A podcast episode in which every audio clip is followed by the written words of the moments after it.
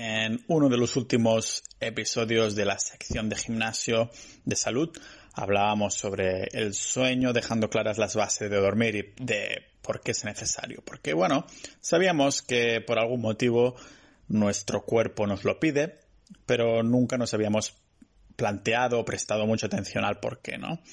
Hasta ahora que ya lo tenemos claro, sin duda. Hay otros factores que hacen que tengamos que dormir, pero estos vendrían a ser las bases, los fundamentos, los pilares.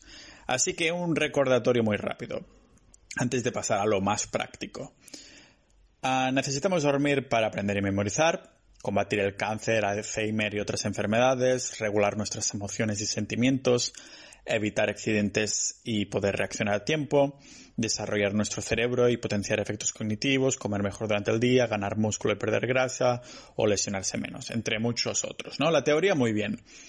Pero, ¿cómo obtener todos esos beneficios si nuestra rutina o dieta, entre comillas, de sueño está totalmente desconectada de la de nuestros ancestros? Pues, bueno, lo pregunto así porque en la actualidad, en vez de atiborrarnos de lo recolectado y cazado y sentarnos con nuestra tribu mientras se pone el sol, con la cultura española nos llegamos, llenamos bien la barriga súper tarde por la noche y nos vamos directo a la cama o a lo mejor miramos alguna serie o vídeos recomendados de YouTube en el móvil para ver el podcast de Pau Ninja, por ejemplo, que he sacado algún episodio nuevo. Pero bueno, he usado la ciencia y estudios en los últimos episodios que comenté sobre el sueño para ver por qué necesitamos dormir. Así que ahora abrimos la puerta y entramos en el gimnasio para indagar en las rutinas y hábitos necesarios para poder aplicar esto y dormir bien de una vez por todas. Así que vamos a ello y por eso os doy la bienvenida al podcast multidisciplinar de Pau Ninja.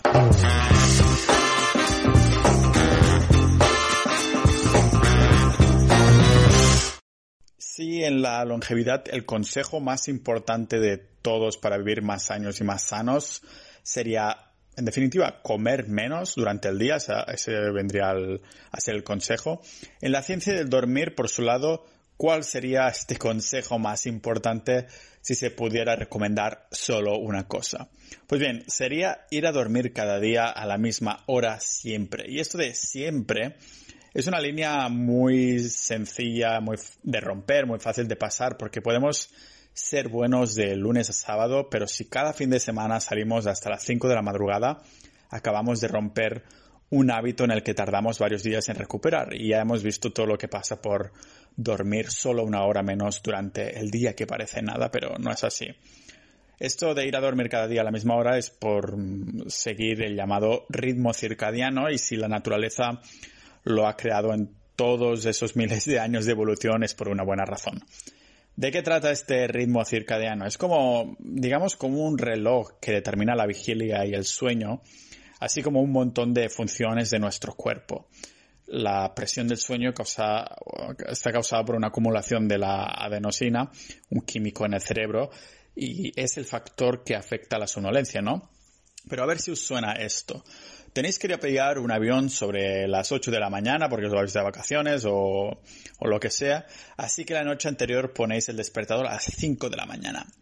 Te vas a dormir con un ligero estrés porque no quieres perder el vuelo, pero no pasa nada porque has puesto la alarma y aún así te levantas de pronto por la noche, miras la hora para asegurarte de que no te ha saltado la alarma, pero cuando miras los números de la alarma resulta que son las 4.55 de la mañana o una hora similar. En cristiano, que el cerebro te ha despertado 5 minutos antes que tu alarma.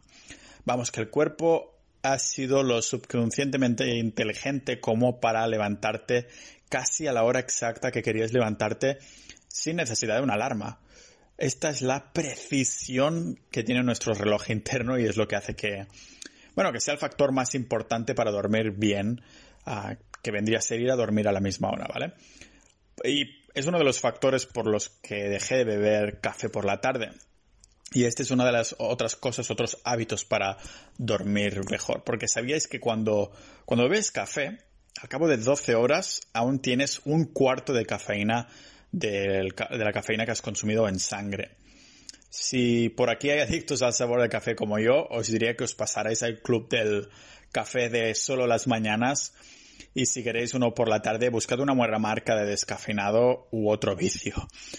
Pero bueno, que no sea un vicio que tampoco os ayude a dormir bien.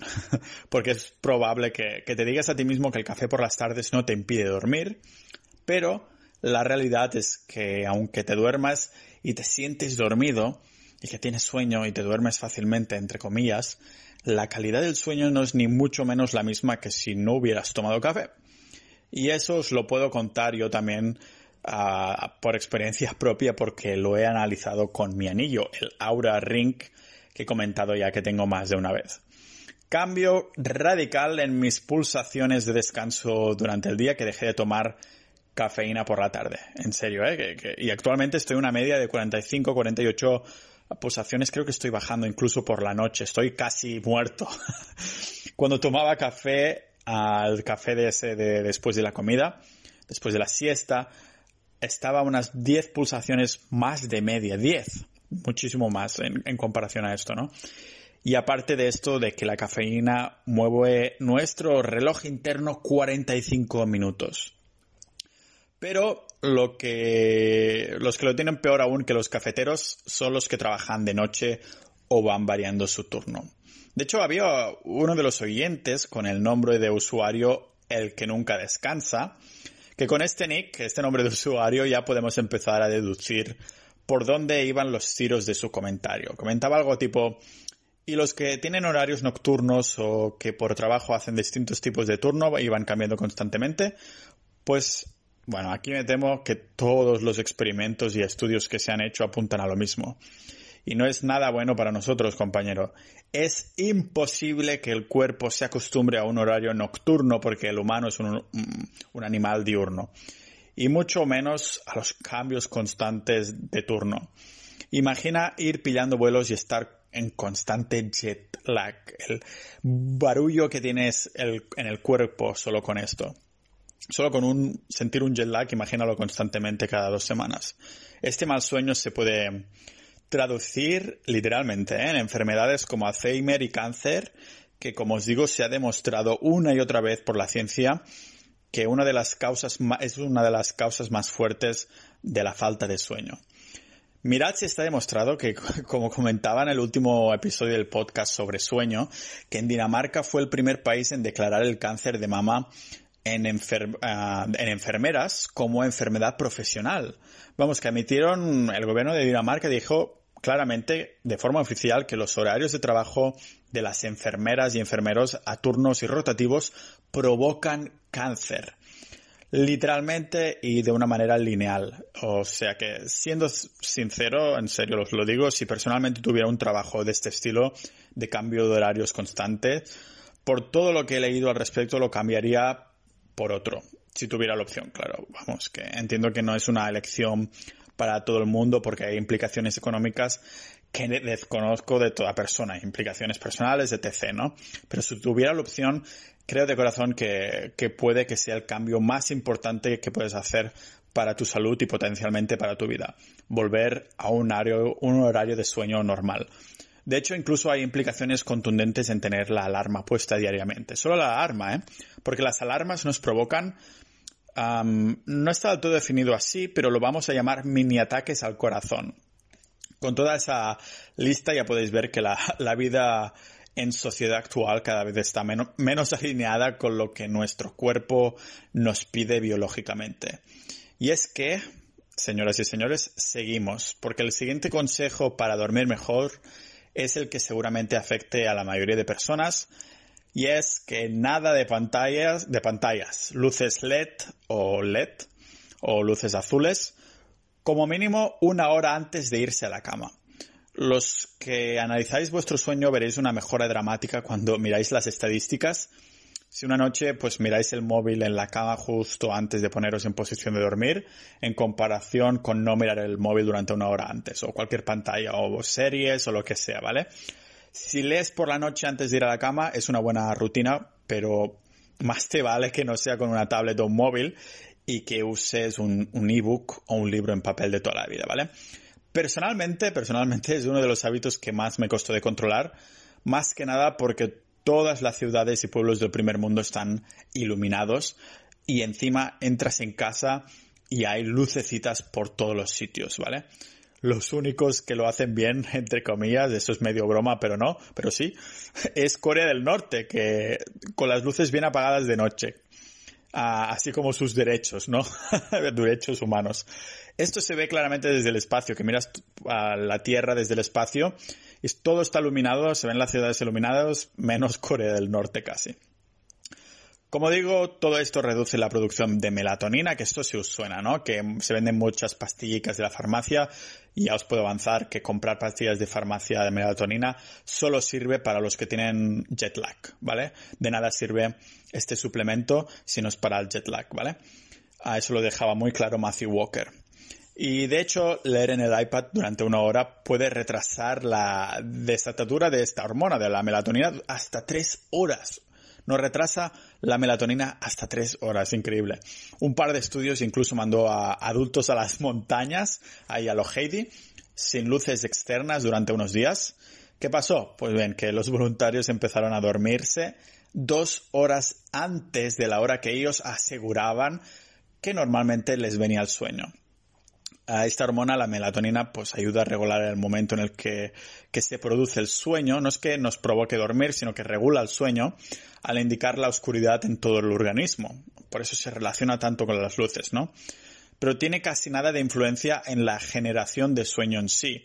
Es como si hiciera de madre, de nuestra madre, ¿no? Que las madres te pueden decir que es hora de irte a la cama, pero no te pueden provocar que te duermas del tirón. Le dicen al cuerpo, eh, que es hora de sobar, pero si el cuerpo está aún en estado de alerta, habrá que, bueno, trabajar en eso, ¿no? De los pocos momentos en los que nos sirve, como digo, suplementado de melatonina es para combatir el jet lag cuando hacemos un viaje largo y potencialmente seguramente a estas personas que desgraciadamente tienen horarios que van rotando y cambiando. Pero si quieres evitar el suplemento, se tendrá que tener conciencia de bajar las luces durante la noche para que segregue más melatonina al cerebro, ¿de acuerdo? Ah, por eso está muy bien una buena rutina, es básicamente, a partir de la pantalla, pues bajar las luces al máximo posible sin pegarnos de hostias por, por casa, ¿vale? ¿Cómo lo he hecho yo? Porque bien, era de esos que se ponían YouTube, los vídeos de YouTube recomendados en la cama y bueno, al menos intentaba mirar cosas que fueran mínimamente interesantes para mi cerebro. Algunas veces caía algún vídeo de gatitos, pero con la tontería se te escapan 45 minutos de pantalla, te pones a dormir y tal vez estás tan cansado que te quedas clavado, pero la calidad del sueño profundo se ve pues altamente resentida, ¿no? Recordar que el sueño profundo, en inglés deep sleep, ocurre en las primeras horas de acostarnos y es el encargado de sacar esas, esas células anticancerígenas y antienfermedades además de la reparación muscular que tanto nos preocupan a los tíos y también a los ninjeros del podcast que les gustan los capítulos de nutrición y entrenamiento. Así que si os queréis sentir frescos, antes de preocuparos de la famosa fase REM, no olvidéis el sueño profundo, porque incluso os rejuvenecerá celularmente. Está demostradísimo también. Nos hace incluso más guapos, no es broma. Pues eso, que algunos me decían que, no podían sacarse de la rutina de pantalla antes de dormir, así que lo que yo he podido conseguir de hace unas semanas es estirar. Pues sí, tengo la rutina de 30 minutos de estiramientos con luces muy bajas en mi casa. Mm, todo empezó un poco por tener la flexibilidad que tengo de un hombre de 70 años, pero a día de hoy por fin puedo decir que me, me llego a coger el pie, los dedos del pie en estiramientos que antes pensaba que eran imposibles para mí. Mm, y eso os lo digo porque he probado de meditar, pero nada de nada. No me pongo en, flow, ¿no? En el flow de meditación. Me pongo nervioso pensando en que no puedo vaciar la mente. Así que para mí los estiramientos cumplen un doble propósito. Me hago más flexible y además me es más fácil concentrarme en estirar que, por ejemplo, en controlar la respiración como cuando se dice que tenemos que hacer cuando meditamos, ¿no? Pues yo me concentro en mi estiramiento.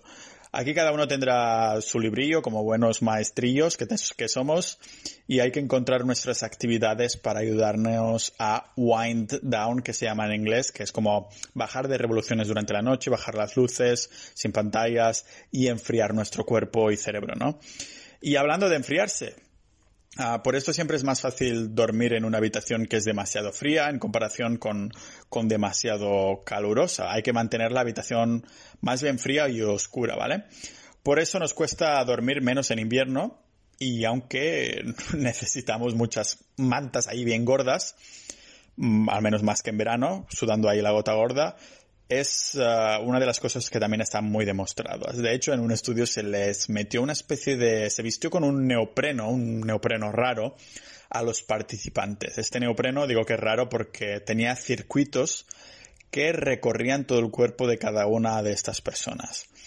Y en estos circuitos eh, eran como unos tubos, unas venas falsas con agua y ahí hacían pasar agua a distintas temperaturas y encontraron que podían hacer dormir a los sujetos del estudio de una manera mucho más rápida cuando se les iba disminuyendo la, temperatura, ¿no?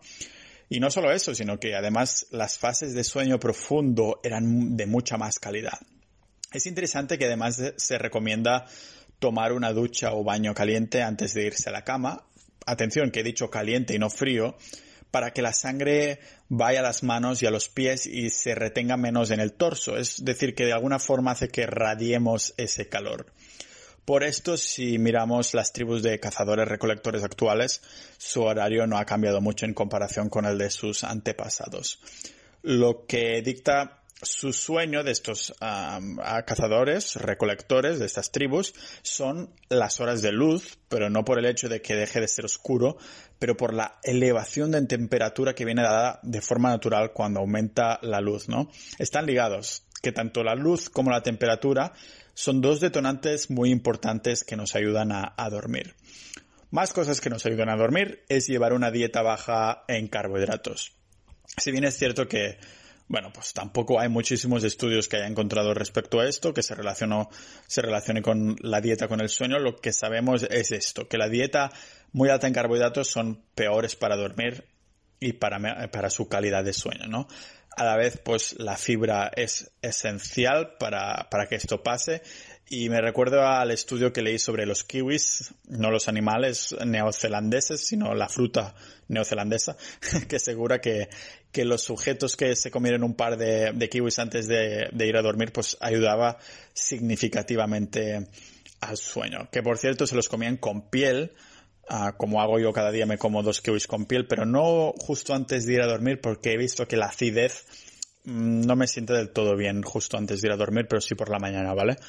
Porque digo que me los como con piel, los lavo bien con agua caliente y los corto como si fuera una snack, ah, porque justo en la piel es donde se acumula la mayor cantidad de fibra, pero también de vitamina C. Ya sabéis que el kiwi tiene seis veces más vitamina C que las naranjas. Entre, es un superalimento y ya os digo que me gustaría hacer un capítulo sobre los kiwis ah, para el podcast. ¿Qué más? Eso ya os lo, os lo intuís, pero es no consumir alcohol para dormir.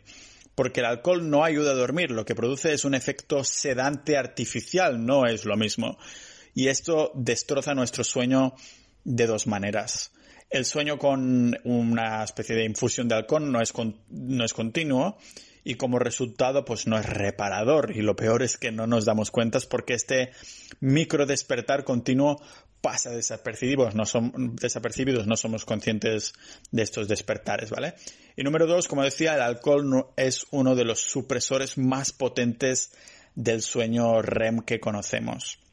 ¿Y qué pasa con esa copita de vinito antes de ir a dormir o de la cena o la cerveza? Que soy español, ¿no? Algo así. Pues bueno, la evidencia es tan fuerte con respecto a los efectos nocivos del alcohol sobre el sueño que es mejor suprimir esta rutina con todo. Eso es muy en serio, pero si tenéis que tomar alcohol por, porque os gusta o incluso un poquito de vino sano y todo eso, mejor hacerlo por la mañana o bastantes horas antes de ir a dormir. Con el vermouth supongo que es mucho mejor. Tal vez si nos ah, acordamos de esa birra, pero bueno, el hígado y los riñones tardan también horas en excretar el alcohol, ¿vale? Es inevitable que tomar alcohol por la noche interrumpe el sueño y suprime las fases REM ah, que es vital, literalmente. El vaso de vino típico siempre mejor, como digo, por la mañana o el mediodía. A priori serían unas 8 horas antes de ir a dormir y de hecho los alcohólicos por esto cuando dejan el alcohol tienen esos, esas vivencias, está, es como si soñaran despiertos y vieran cosas que no existen, porque como han bebido durante tanto tiempo, es como que su cerebro les ha suprimido a la fase REM por completo al dormir y es como que el, cerebro intenta recuperar ese REM perdido mientras están despiertos. Así que bueno, en resumen, podría haber más, de hecho hay más, pero esto creo que son los pilares más importantes de rutinas para dormir mejor y no quiero atiborrar de cosas que hay que hacer sí o sí, sino de lo más importante, ¿vale? Pero estos vendrían a ser los básicos documentados por la ciencia y también probados que podéis probar vosotros, que serían, recapitulemos, ir a dormir cada día a la misma hora, nada de pantallas o luces LED durante la noche y bajar las luces del hogar, ah, también pues rebajar la temperatura de nuestro cuerpo y cerebro, y cerebro unos 2 o 3 grados, no hace falta que te pongas una bolsa de, guisantes en el cerebro. A llevar también una dieta que sea baja en carbohidratos, especialmente azúcares, pero alta en fibra. Y no consumir alcohol en las horas antes de ir a dormir y tampoco café por la tarde, eso ya hemos visto. Así que bueno, después habrá cosas que nos funcionarán a nosotros de manera individual. Por ejemplo, nos puede relajar hacer actividades, como digo, de leer una novela, hacer estiramientos y demás, pero como digo, esto ya vendría a ser preferencia personal que prueba y error con uno de estos gadgets es la mejor opción que tenemos, como he estado haciendo yo. Cosas raras que he probado y me han ido bien es, por ejemplo, en habitaciones muy calurosas donde no tengo opción de tener mucho aire, pues empapar una toalla de agua, escurrirla y dejarla a mi lado para que, que moje esa, mejore esa humedad, ¿no? Ah, de cosas raras ya os digo que he probado un montón, pero todo sea para tener al menos dos horas de sueño profundos, que ya es excelente. De hecho, una hora y media ya sería la, media que deberíamos tener. De momento lo dejamos aquí. Nos vemos en el próximo episodio del blog y también podcast multidisciplinar de Pau Ninja.